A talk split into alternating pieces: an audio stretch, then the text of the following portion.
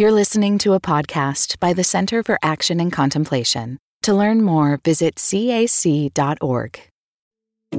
I grew up in Northern Ireland or the north of Ireland. We, we don't even a, uh, a agree on the name of the place. And it's a place where violence was used for political ends throughout my childhood. Nearly 4,000 people were killed and over 40,000 directly physically injured, and countless hundreds of thousands traumatized or otherwise wounded by a conflict rooted in the domination story but met by the revolution story. I'm not sure that I like the word revolution because it's been applied to movements for the common good. But if we take it literally, it actually means a movement that ends up exactly where it started so, the second of the six stories of separation, scapegoating and selfishness, might be better framed as the revenge story.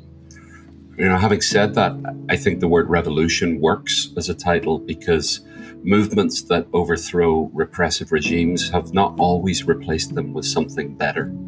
In fact, unless a restorative consciousness is engaged, revolutions run the risk of merely turning the tables, replacing one set of broken relationships with yet more domination. Perhaps a slightly less oppressive form of domination, but domination nonetheless. Instead of replacing domination with more domination, we need to imagine societies and institutions in which everyone is welcome at the table. The only rule for joining would be to agree not to harm anyone. For that to happen, the table needs to be enlarged, not flipped over. And more people, the widest range possible, need to be involved in making and setting the table. It's not my table, nor is it theirs. In the spirit of the seventh story of liberation and reconciliation, it's love's table.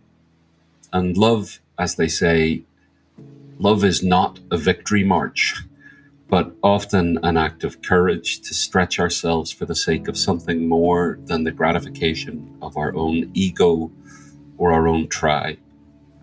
As my own society seeks to emerge from civil conflict and violence, often the people who are asked to do more than anyone else for reconciliation are the ones who've already lost the most. And reconciliation itself may not be the most accurate term because we were never conciled in the first place at least not in the sense we mean when we're talking about what we usually call the real world. There's something far deeper than so called politics and so called society and so called culture going on beneath the surface. I do find uh, one way to talk about this the, the, the mythic story that we came from a garden in which everything was in harmony and that we will eventually return to that garden. I do find that story deeply appealing we need to tell this story and we need to live this story, even when the surface headlines push us to despair, especially when they do that. These past few years, many of us have felt more concerned than ever about elected politics. It's felt like we've been living in revolutionary times, but really revenge times, times where we pit ourselves against each other and where we believe that the only way to have peace and security in the world is to totally defeat our political opponents. But, you know, whether your team or my team was in charge or not, whether they occupy the positions of power in society, there's only so much that elected politics can do.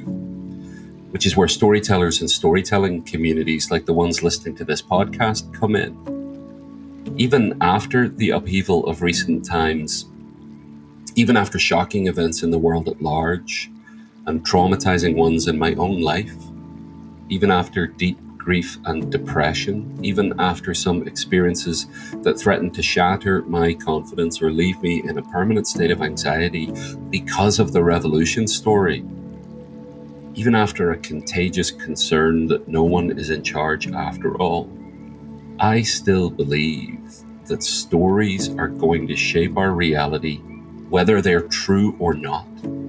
So if you want a better world, tell a better story, even about the possibility of embodying justice without vengeance. And if you think that sounds naive, I hear you. But for me, coming from a society where we actually have enacted significant generational structural change, radically reduced the use of violence, and taken some tentative steps toward cooperating with each other rather than just flipping the tables so that the people who used to be oppressed are now the people doing the oppressing. The reason it doesn't sound naive to me is because I've seen it work. That was Gareth Higgins sharing some reflections from his own experience in the north of Ireland. Welcome, everyone, to season five of Learning How to See, where we're looking at stories. We're trying to develop a kind of story literacy, or you might say, uh, we're trying to develop depth perception in our sight to see the stories that are operating uh, often underneath the surface or just below the surface, but stories that are carrying us along from day to day. And we began with the domination story, one of six very, very common stories in our world uh, where one group of people uh, tries to achieve peace and security by dominating everyone and everything else. Uh, and wherever that domination story happens, some people are oppressed. And so they seek retaliation or revenge, or at least to overthrow the tables. And Gareth, thanks so much for that powerful uh, opening monologue, so many things there struck me. That phrase, seeking justice without vengeance. Oh my goodness. Because for so many people, the word justice means vengeance. It reminds me of uh, a Bruce Cockburn song. What is it? Everyone wants to see justice done on somebody else. and it's that idea of, of retaliation and revenge. But revolution, it's not like we can just tell people who are oppressed, just accept it and be quiet. That that's a new form of oppression, isn't it? So I thought you just touched on so many important things in that opening monologue. Well, you're right. You know, we, we if you're advocating for justice without vengeance, you're still advocating for justice. yes. you know, right. and so no, absolutely, we should not tell people more vulnerable than we are to be quiet. And absolutely, uh, there are situations where the lesser evil may be the only choice available to people. We do not live in a perfect world. I happen to think through uh, being exposed to, to and, and, learning from other peace movements and the peace movement in the north of Ireland that at the very least, non-violent attempts at resolving conflict and oppression should should be going on no matter what other strategies are being attempted. Yes, um, yes. And there are people who may participate in both. I don't advocate the use of violence uh, for political ends, uh, but I do advocate protecting vulnerable people and using the least violent methods possible to do so. But if you wait, as as I once heard the theologian Stanley Hauerwas say, if you wait until the day after Hitler invades Poland to ask yourself, what are we going to do about Hitler? What you've done is you've proven a tendency of human beings to be reactive rather than to think about the long term and how do we turn things before they become catastrophes you know, if if you're in the middle of a catastrophe, your options are often very limited. And uh, uh, Hauerwas's response to someone asking him at a conference in, in Dublin a few years ago, as I as I recall it, was you know someone basically said, "So would you just roll over if Hitler invaded Poland if you were in Poland at the time?" And uh, what I remember Hauerwas saying was, uh, "Well, first of all, I wasn't in Poland." Uh, in 1939, in September 1939 when Hitler invaded. So we're already doing that thing where we're speculating about something that's impossible to arrive at a at at a hundred percent accurate uh, explanation. Uh, secondly, I was not the prime minister of Poland, and the question being asked of the prime minister would be different than the question being asked of a theology professor. So he said, "You have to ask me." We have to ask ourselves, what would I do if I were in a similar social location at some other point in history? And I think he said something like, if I had been the Cardinal Archbishop of Munich in 1933, when Hitler was seizing power, that's the time to ask, what are you going to do about Hitler? Or that's the first time to ask, what are you going to do about Hitler? And the answer might be, well, um, if I'm the Cardinal Archbishop of Munich, I should start excommunicating every German Catholic who joins the Nazi Party. Uh, because that's something the Cardinal Archbishop of Munich could do. As far as I know, they did not do. it might not have prevented the rise of Hitler, but it would have been somebody doing the most they could do at the moment they noticed there was a problem. You could also ask, well, you know, who who was forming Hitler's consciousness in his twenties and his and in his teens? Who did not intervene? Uh, uh, so it's it's really about we, we we should not ask people who are oppressed to just roll over. Those of us who are not oppressed should be allies and should stand in solidarity with people who are oppressed. Sometimes we we can do things that are more risky or that would be more risky for the oppressed. Sometimes, in fact, most of the time, the non-violent revolutionary justice without vengeance act is all it has to be is a privileged person saying something that they haven't previously said in public. It's usually not standing in front of a tank. It's usually not. And if we use those sort of extreme examples to make policy uh, or principles, you know, we're going to be kind of navel uh, gazing. Most of this is not spectacular work, it's gradual. And it's about discerning what is the most I can do right now that is also the least violent thing that I can do mm. right now. And don't wait until catastrophe occurs to be asking that question.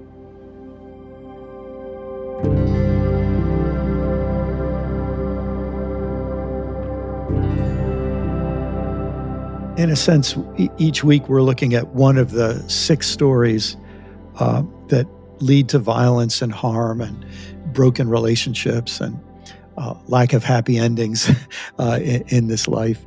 Um, uh, but each time we're also pinging up uh, ahead to look at a seventh story, an alternative story.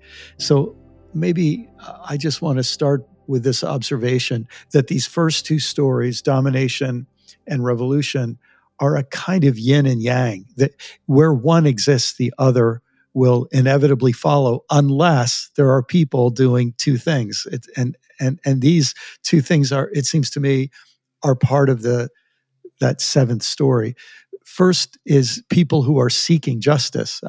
I'm thinking about Jesus' words in the Gospels that are, I think, terribly mistranslated in English. It's in Matthew 6:33, where Jesus says, after talking about the mess that the world is in and how everybody's filled with anxiety about the state of the world and the economy. He says, So seek first God's kingdom and God's, it, the typical English translation is righteousness, but a much better word would be justice. Seek first God's kingdom and God's justice, and everything else you need will be added to you. So the first is the seeking of justice. And then the second is the making of peace, doing the things that make for peace. And, and a lot of people think about peacemaking as peace restoration in a time of conflict. But what if we were to think of peace as a state like a healthy garden that requires all kinds of nurture for that peace to happen? So maybe we could just say that we're all uh, going to be stuck in a yin and yang or a, a, a, absolutely predictable cycle of domination, revolution, domination, revolution, unless we engage in at least those two uh, alternative activities of the seventh story. Does that does that ring true? Yeah, I think what you said there about you know peacemaking and what I alluded to earlier with this word reconciliation. You know, it's yeah. r- political reconciliation is a misnomer because you, you could make the case that nobody's ever been politically reconciled. you know, like we were never we were never politically conciled in the first place, and um, something that I'm starting to see in, in the north of Ireland, particularly, is uh, because I come back and forth from the US to, to uh, where I'm from. And so you get a different perspective when you're away for a while. Um, I think a lot of people in the north of Ireland don't realize just how much they have achieved, how much we have achieved. Uh, because what we've done is we've moved things despite, and I, I, know there will be people who are familiar with Northern Ireland who who be listening to this and will be thinking, Gareth, you're you're this is your head's in the clouds. This is Pollyanna, and um, I understand why they think that. Let's so let me let me say this is a bottom line. Things are not perfect in the north of Ireland. Yeah. okay. yes. um, the peace process has not been fully implemented in Northern Ireland. There are still stumbling blocks. Our, our, our government has not been meeting for quite some time because of a, dis- a political disagreement uh, uh, between uh, one of the local parties and the British government. That is all real. And there is still the legacy of suffering from violence of the past. And the threat of violence at a lower level still exists. But if you end up being one of the people who experiences that violence, it's not much of a comfort for someone to say, yeah, but there's been a 90% reduction in the homicide rate in the last 25 years. well, that's not a yeah, comfort to yeah. you if, if you are, if your loved one is murdered.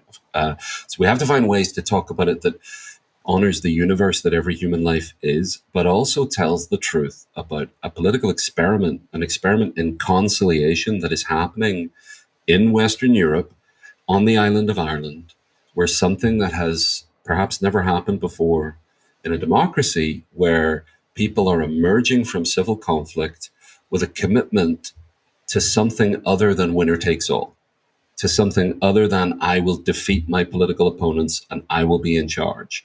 Uh, what we've committed to here is collaboration for the common good. It doesn't mean that we like each other. It doesn't mean that everybody's friendly. It doesn't mean that some people wouldn't like to change that system. But this is the system we've agreed to for now as a way of emerging from our violent political polarization. And we have we have all looked at each other metaphorically and said, I will not override your consent over the future of this island. And they've said it back to us. We will not override your consent this is this can be operative at the level of nations and at the level of individuals. You don't have to have yes. A violent political civil conflict to be in need of a reconciliation process, right? Mm, yes, you know, yes, you and I have a friendship. We haven't had much conflict in the 20 years of our friendship. Maybe we will someday we could apply the principles of not flipping the tables. And if I can just say something about this notion of like peace building as an as a garden to be tended to, as a garden that sometimes has overgrown weeds in it, or sometimes you realize, oh, some, somebody used toxic pesticides on this garden, or oh my goodness, there's a secret tree in this garden that we could uh, we could learn from. Father Richard says this thing that that is in my mind pretty much every day. And that is because oppositional energy always recreates itself, the best criticism of the bad is the practice of the better. Because oppositional energy always recreates itself, the best criticism of the bad is the practice of the better. He's not saying we should never engage in oppositional energy. There are times when we need to oppose. And there actually are times when, you know, Jesus shows us there are some tables that do need to be turned over, but not so that you can oppress the people that used to run those tables. That's about exposing and confronting injustice. Um, but I think what Father Richard's saying is even in those limited times when oppositional energy might be the necessary thing to do, you have to be aware that that energy is also going to create a reaction that will be oppositional coming back at you and you need to be prepared for what those consequences might be what's better than oppositional energy maybe 9 times out of 10 is the best criticism of the bad and that is to do the better thing in the first place mm. to do the better thing in the first place, to tend yes. the garden, even if there are um, bombs dropping, if you can't escape from the bombs. Um, I heard a, someone recently talk about a cellist in Sarajevo during the siege of Sarajevo playing their cello. And someone said, Why are you playing your cello when they're dropping bombs on you? And he said, Hold on a minute The question should be, why are they dropping bombs on me while I'm playing my cello? okay, and that's a situation where he couldn't get out. I mean, if if the yes, train is yes, coming at you yes, and you can jump out of the way, you should jump out of the way and take as many people with you as you can. But if you can't jump out of the way, then plant a tree. Live the change you want to see in the world is a, is not just about confronting injustice by saying this is wrong it's actually about living as if those unjust rules didn't work to the full extent you're able to do. And that's easier for aspirational allies to do than it is for targets of the injustice to do.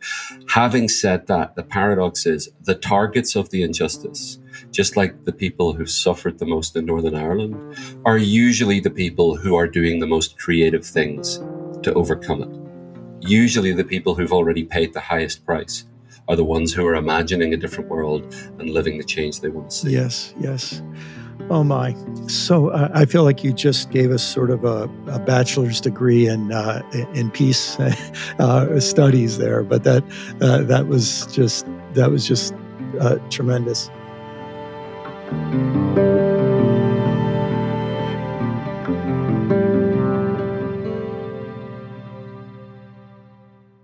Is there life after doom? Explore the complexity of hope and grief at our upcoming event, Courage and Resilience, an online gathering with Brian McLaren. Unpack themes from Brian McLaren's new book, Life After Doom. Discover how to find courage, even when everything may feel hopeless. Join us live on May 17th at 10 a.m. Pacific Time. All those who register will have access to the recorded replay for one year. Register at cac.org/courage. Explore art as a spiritual practice in the next issue of Oneing, the biannual journal from the Center for Action and Contemplation. Oneing: Art and Spirituality features images and reflections from leading actors and musicians, including Scott Avett, Josh Radnor, Lourdes Bernard, and more. Get your copy today at cac.org slash oneingart. That's cac.org slash O-N-E-I-N-G-A-R-T.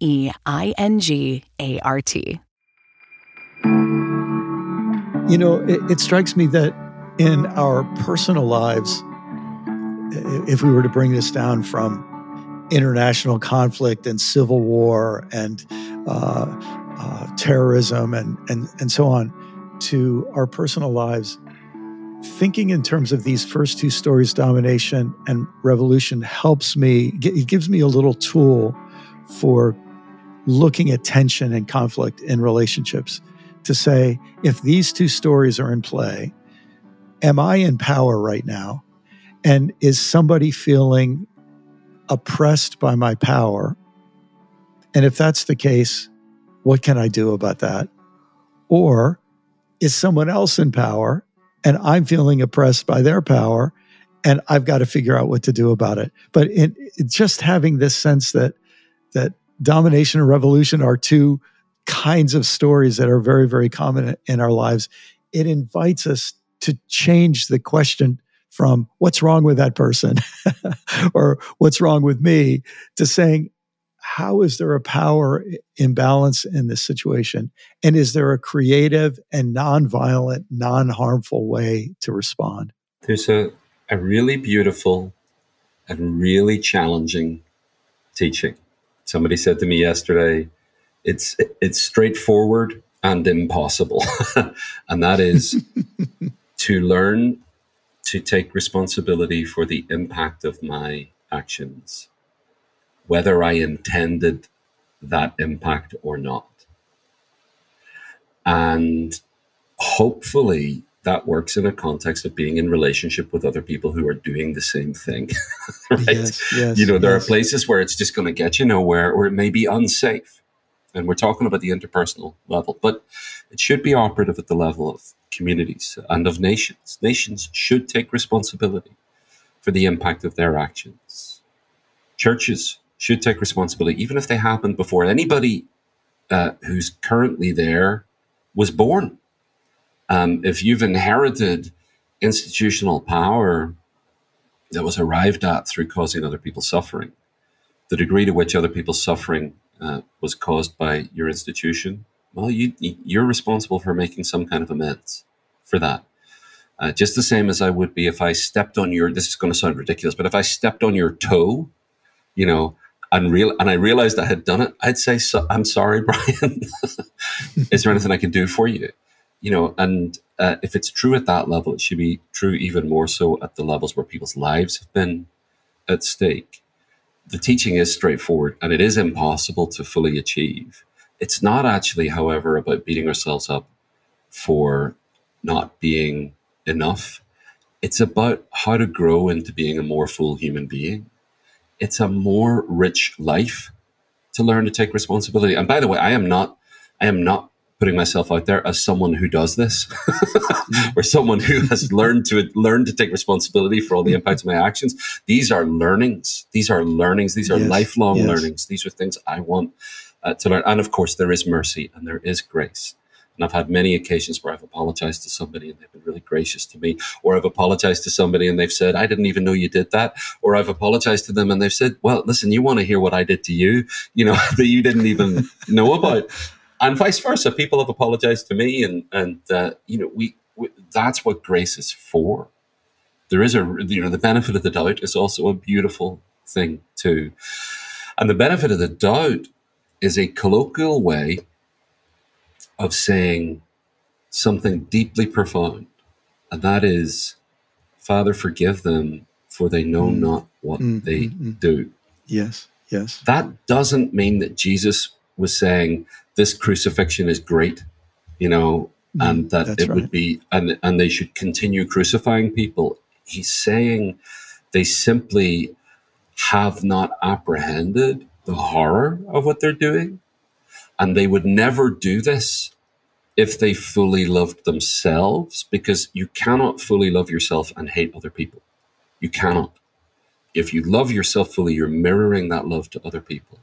And so the degree to which we know ourselves and love ourselves is, is the degree to which we're not going to harm other people, at least consciously. We will always make unconscious and unforced errors. But um, uh, yeah, so that's that's kind of what's in my mind when you when you you think about the individual level of these questions of domination and revolution and how again we're not stepping outside them and saying look at these dominators or i'm really glad i'm not a vengeance person.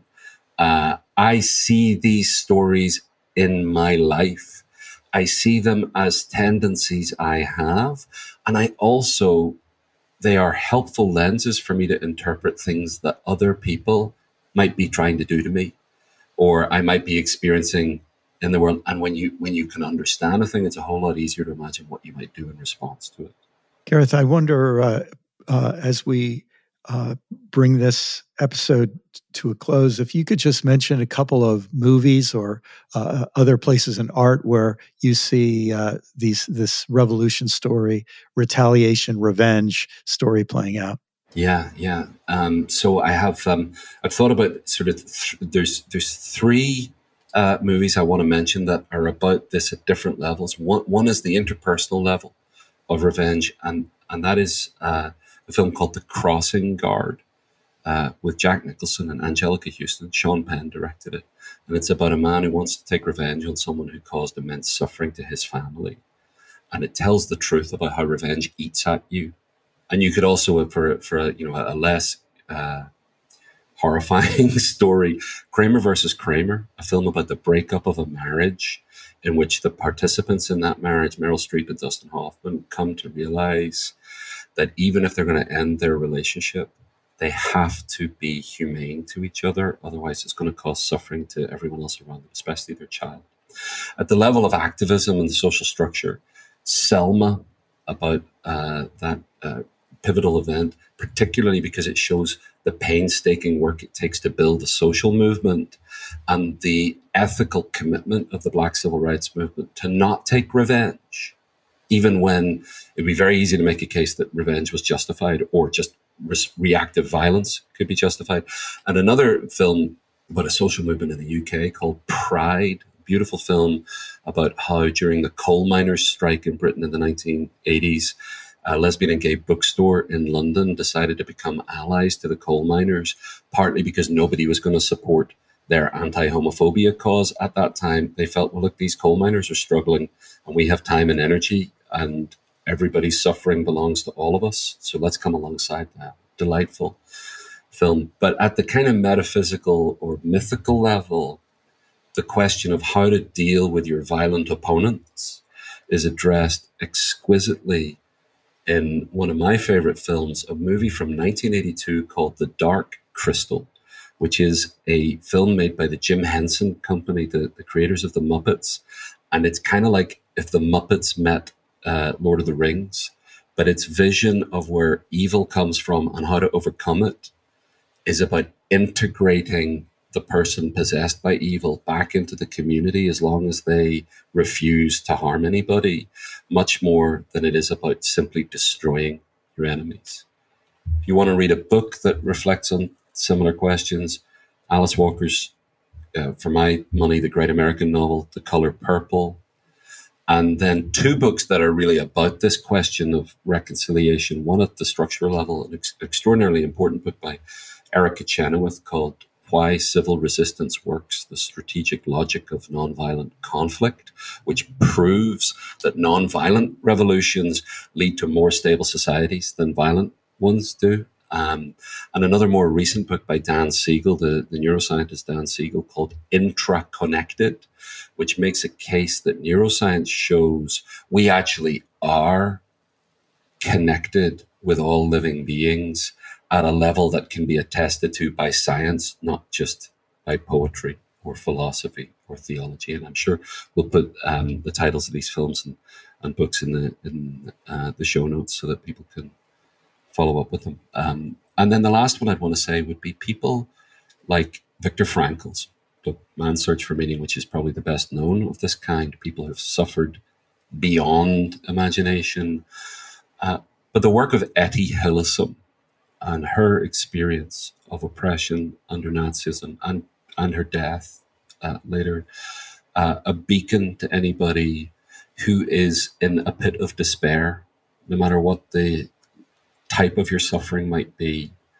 Um, there are people who can identify with that suffering and can speak to you about the impulse to revenge and validate that impulse uh, without validating the practice. Well, I think this conversation where we put these two stories, domination and revolution, uh, oppression and retaliation, we put them into conversation with each other. We just see all of us are caught up in these stories, some that have been going on for hundreds of years that we got born into without choosing to or even realizing it for much of our lives. But here we find ourselves. And and this points to the need for a seventh story, a, a different story to live by. So our lives and reactions aren't defined uh, by these stories going on around us. I'd like to lead us in a closing meditation just by reading some words from Jesus that I think were spoken in exactly this tension point between domination and revolution stories. They're familiar words, they're profound words but I'd like to invite you just uh, to let them sink in. You might want to go back and read them in Matthew chapter 5 in the gospel on your own. But listen to these words now, spoken in a world uh, torn by domination and revolution stories uh, and offering uh, a, a different path. You have heard that it was said, an eye for an eye and a tooth for a tooth. But I say to you, do not resist an evildoer, but if anyone strikes you on the right cheek, turn the other also. And if anyone wants to sue you and take your shirt, give your coat as well. And if anyone forces you to go one mile, go also the second mile. Give to the one who asks of you, and do not refuse anyone who wants to borrow from you. You have heard that it was said, You shall love your neighbor and hate your enemy. But I say to you, love your enemies and pray for those who persecute you, so that you may be children of your Father in heaven. For he makes his sun rise on the evil and on the good, and sends the rain on the righteous and on the unrighteous. For if you love those who love you, what reward do you have? Do not even the tax collectors do the same? And if you greet only your brothers and sisters, what more are you doing than others? For do not even the Gentiles do the same? Be perfect, therefore, as your heavenly Father is perfect. And I'll close just with this meditation for your reflection. That word, perfect, be perfect, therefore, as your heavenly Father is perfect, isn't speaking of a technical perfection of fulfilling some checklist of laws. It means fully formed or mature, be mature and complete. And it's a lifelong process for us to move toward maturity in a world torn by stories of domination and revolution. But it becomes our aspiration for us to grow in the middle of these tensions and to find some new creative way forward.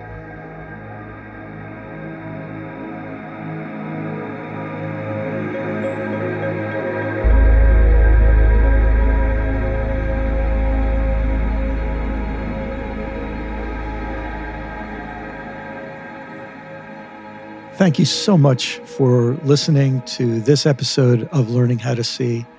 If you're interested in learning more, we encourage you to go to the7thstory.com where you'll learn about a book that goes more deeply into the seven stories, a book for adults, and also a new illustrated children's book that we hope adults like you can use and give to children to help them learn about these important stories too.